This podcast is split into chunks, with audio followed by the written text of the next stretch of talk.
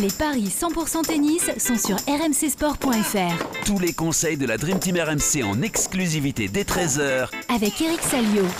Salut à tous, 4 matchs au programme des paris 100% tennis avec à Marseille un duel entre Arthur Fils et Yannick Sinner, à Doha Andy Murray face à Alexandre Muller, Davidovic Fokina contre Auger Aliassim et à Dubaï chez les femmes Madison Keys face à Coco Gauff. Pour en parler avec moi, notre expert en paris sportif est là, Christophe Paillet. Salut Christophe Salut Johan, bonjour à tous. Eric Salio est avec nous. Salut Eric.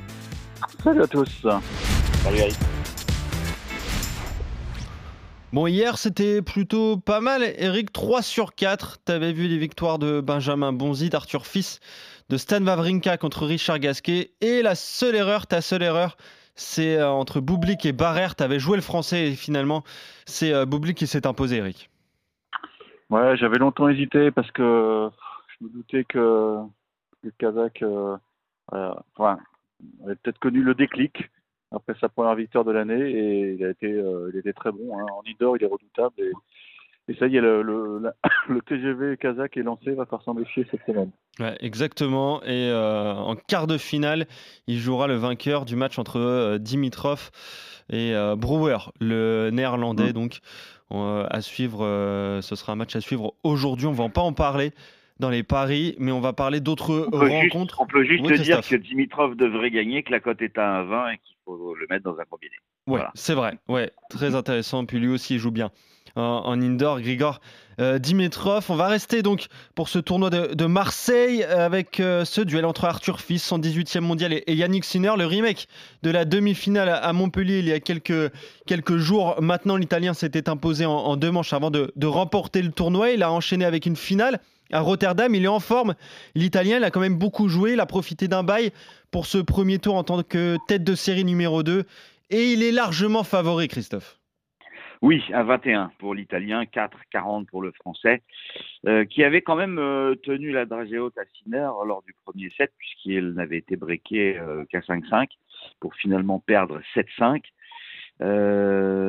Euh, dans le premier set. Après, ça avait été plus compliqué, 6-2 pour l'Italien. Mais Arthur Fils, euh, c'est un peu la révélation de ce début de saison. Il a 13 victoires en 2023 pour 15 matchs disputés. Alors évidemment, il y a, des challengers. Hein. Il a gagné euh, celui du Portugal à Oeiras et puis il a fait finale à Quimper. Mais euh, il a quand même battu Gasquet, Bautista, Alice, Safioline lors du premier tour à Marseille. Donc je pense que Sinner va s'imposer la marche est trop haute. Mais je jouerais bien Sinner et plus de 21 jeux. À 88, il y avait eu 20 jeux lors du match à Montpellier. Euh, et puis pourquoi pas un tie-break? On n'était pas loin du tie-break lors du premier set. Ça, c'est coté à 2,25. Ça fait de, de jolies cotes parce que 1,21, on, on, le met juste dans un combiné. Euh, bah, est au-dessus, Eric. Il n'y a, a, pas de souci là-dessus. Bah, Sinner est au-dessus, oui, bien sûr, sur le papier. Maintenant, euh, moi, j'étais, euh, j'étais impressionné par le, par le niveau de jeu affiché par Arthur hier, même si c'était que sa fioline. C'est quand même un mec qui avait fait demi-finale l'an passé à Marseille. Il l'a, il l'a vraiment maîtrisé, comme il l'a dit lui-même, de A à Z, euh, ce qui n'est pas faux, à l'exception d'une petite balle de break qu'il a dû sauver en fin de deuxième. Et là, il a, là, j'ai retrouvé un peu de son gars parce qu'il était, il était dans le rouge un peu, 30-40. Bing, là, il s'est venu. Voilà, ça c'est la marque des, des grands et, et, en conférence de presse. Je sens que tu vas dire Fils prend un 7 à 2,05. Ah oui, j'ai très envie de le tenter parce que parce que Sinner, alors Sinner est là, je l'ai croisé dans les dans les couloirs de, l'Open 13, il est là, donc il est, il est motivé parce qu'il se dit qu'il y a quand même 250 points à prendre cette semaine, c'est pas rien. Euh, et, et, quand on a dit à Arthur Fils, mais attention, Sinner il va peut-être être fatigué, il a dit attendez, euh, il a joué trois matchs à Montpellier, Bon, effectivement, Rotterdam, il a eu un tournoi euh, solide, mais il, il, rentre seulement en lice aujourd'hui, donc il a eu le temps vraiment de, de se reposer. Mais je pense qu'Arthur Fils a peut-être tiré les leçons de, de Montpellier, parce que tu, tu l'as dit, mais tu as oublié de dire aussi qu'il a vu deux balles de 7 à, à 5-4 sur sa liste de Steiner, et que voilà, on n'était pas passé loin du, non pas du, du, braquage du siècle, mais voilà. De, de l'exploit. Il, il, est au niveau, il est déjà au niveau, croyez-moi, moi je l'ai vu de près, c'est solide des deux côtés, c'est puissant, euh, il s'affole pas. Le public marseillais va jouer un rôle, c'est évident, parce qu'il est beaucoup plus chaud que celui de Montpellier. D'ailleurs, euh, pour l'anecdote, ça a un peu agacé Richard Gasquet hier. Euh, dès, dès, le premier jeu, il a dit oui. l'arbitre, euh, they are talking too much, parce qu'il y avait une bande de, de, rigolo tout en haut du stade qui, parlait beaucoup et ça l'a énervé. Hein. Il y a un moment, Richard il dit ferme ta gueule. Voilà. Ferme-la, ouais. ferme-la, ferme-la. C'était pour l'anecdote. Non, voilà, c'est Marseille. Euh, c'est pour ça que ce tournoi est particulier. Et je pense que Sinner peut être perturbé de temps à autre par, euh, par le public. Donc oui, j'ai envie de tenter le diable. Le diable, non, je ne tente pas le diable. Je n'ai pas l'impression de tenter le diable. Je pense que je pense que Sinner va laisser, euh, va laisser un 7, mais je garde Sinner en 3 quand même. Alors, euh, stratégiquement, quand on voit mm. que un 7 gagné par mon fils, c'est 2-0-5. Par fils. Par, par fils, pardon. C'est pas encore ton fils, hein, je crois pas. Hein. non, non, non, non. non. Euh, donc, un 7 gagné par fils, 2-0-5. Ouais. 3-7 sans donner le nom du vainqueur, 2-60. Ouais.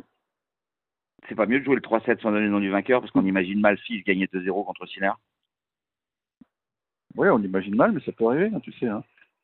Bah, si tu veux, toi, c'est toi le stratège. Hein.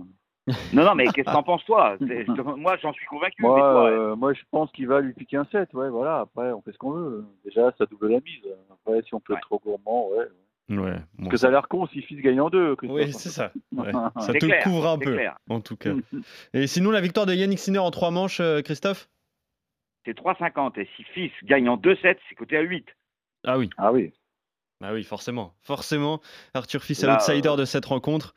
Euh, forcément, si on le voit gagner en deux manches, c'est la cote ne peut être qu'énorme. En tout cas, vous êtes d'accord avec euh, le succès de Yannick Sinner contre Arthur Fils, mais il faudra se méfier. On ne sait jamais avec le public très chaud marseillais qui sera tout entier dévoué à une seule cause, euh, la victoire d'Arthur Fils, donc euh, la relève du tennis français. Hein. Euh, Et Sinner, avec plus de 21, c'est un 88. Hein. S'il y a 7-6, 7-6, on se couvre par rapport à l'histoire des, des, deux sets.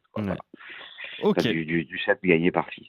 Ok, d'ailleurs le vainqueur qui euh, jouera contre Stal Wawrinka pour euh, le quart de finale, donc ce serait un, gros duel quoi qu'il arrive. À Doha, maintenant, euh, un autre ancien, tiens, en quart de finale, c'est Andy Murray, 70e mondial qui a été énorme, énormissime, une nouvelle fois face à Alexander Zverev, il n'est pas passé loin de la défaite, il s'est imposé en, en trois manches. Il n'y a pas de, rencontre facile hein, pour lui cette saison.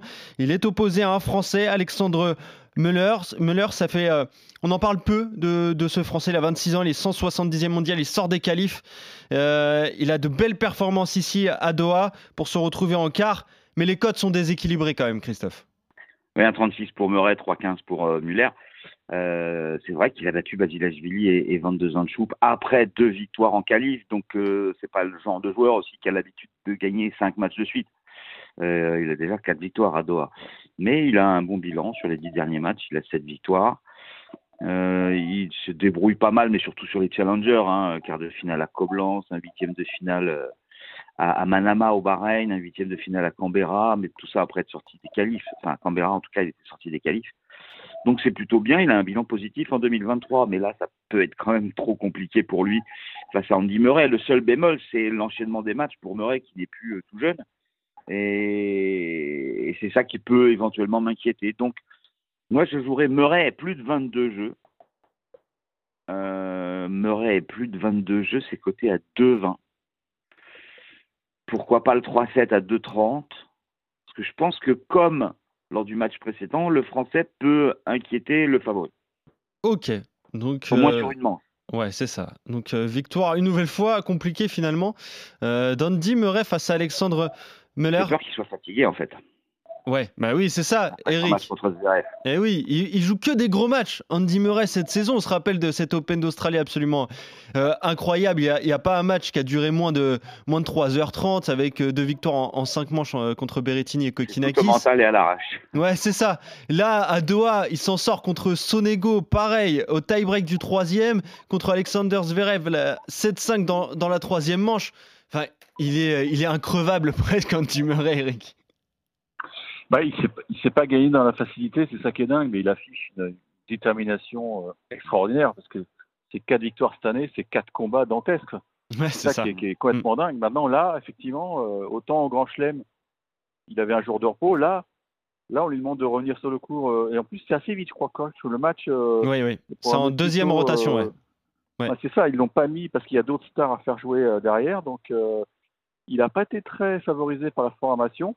Et il y a effectivement un coup à jouer pour, euh, pour Alexandre Muller. effectivement, c'est un garçon dont on parle peu dans les paris AMC, mais voilà, il, trace sa route. Il a été intelligent, enfin intelligent. Il a voulu changer un peu ses routines euh, en allant euh, faire le challenger de Manama à Bahreïn. Donc, il a perdu au deuxième tour. Ça lui a permis de rentrer dans le tableau des qualifs de, ce tournoi. Et là, il est en, pourquoi pas en position d'aller chercher une demi-finale. De toute façon, il a un jeu. C'est un, c'est un mec qui a, qui a, une excellente condition physique, qui est très très dur à déborder. Donc je me dis que il peut très bien embêter Andy Murray. Hein. Moi, je vais ah tenter encore une fois Andy Murray en 3.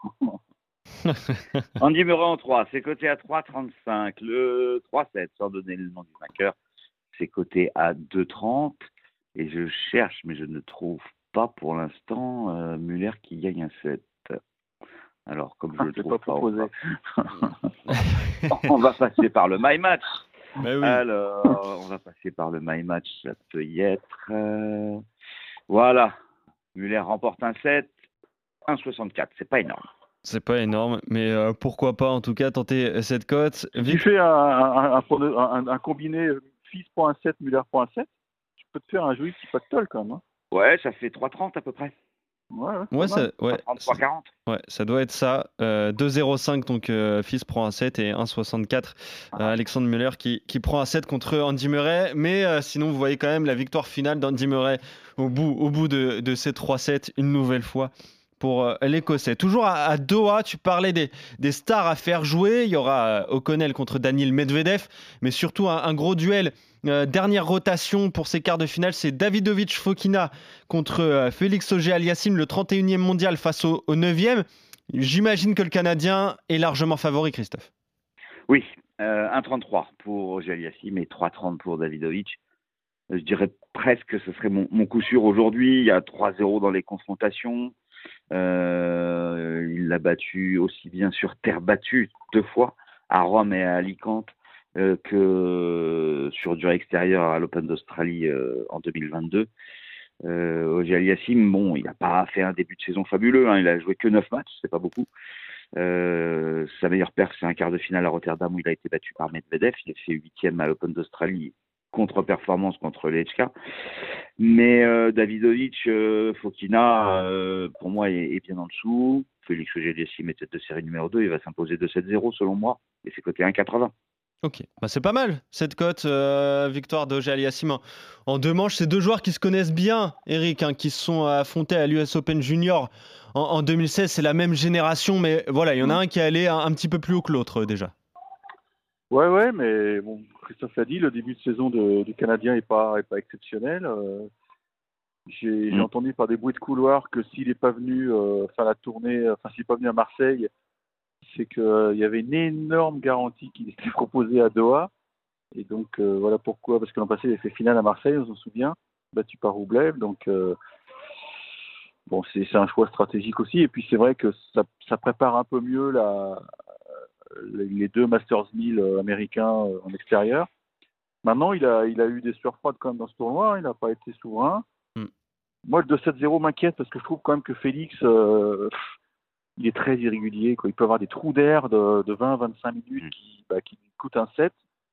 Ça a été le cas au premier tour, tu vas me rappeler contre qui? Kebler. J'ai un petit... Voilà, contre Kebler. Mm. Bon, après, c'est une entrée en lice, euh, il, a, il a rectifié le tir. Euh... Moi, je, je j'ai envie de partir encore sur un match en 3 parce que, parce que l'autre, c'est un guerrier. Hein, et, et je me dis que ça, il va, il va faire bosser les Canadiens dans la diagonale de revers. Moi, j'ai toujours des doutes sur, sur Félix. Et Fokina, c'est quand même un mec régulier qui est. Bah, on se souvient de son parcours à Monte Carlo, donc il a, il, ça le dérange pas de faire des rallyes de, de, de 10 Après, il est plus joueur de terre battue quand même. Ouais, mais enfin, il est capable de bien s'exprimer aussi sur dur. Hein. Il, a, il a une bonne paire de jambes, hein, Davidovic, donc il va, il, il, va forcément causer des problèmes à Félix. Je partirais sur Félix en 3. Et... Enfin, je garde Félix, bien sûr, mais ouais. parce que je pense qu'il a, il a toujours du mal à rentrer dans ces tournois, mais là, bon, euh, ouais, ça devrait le faire quand même. Ok, donc euh, victoire quand même pour tous les deux de, de Félix Auger Aliassime contre Davidovic Fokina. Chez les femmes, maintenant à Dubaï, quart de finale, un duel 100% américain entre Madison Keys, 23e mondial, et Coco Gauff, 6e. Madison Keys qui avait euh, battu Caroline Garcia et qui a enchaîné en, en sortant à Zarenka, et Coco Gauff qui a profité du forfait de, de Ribakina au tour précédent. Qu'est-ce que ça donne au niveau des cotes entre ces deux américaines, Christophe? Alors 2,15 pour Keys et 1,68 pour Goff. Un partout dans les confrontations. Adelaide 2022 qui s'impose 7-5 au troisième. US Open 2022, donc quelques mois plus tard, 6-2, 6-3 en faveur de Coco Goff. Euh, Keys a joué trois matchs. Paolini, Garcia, Azarenka.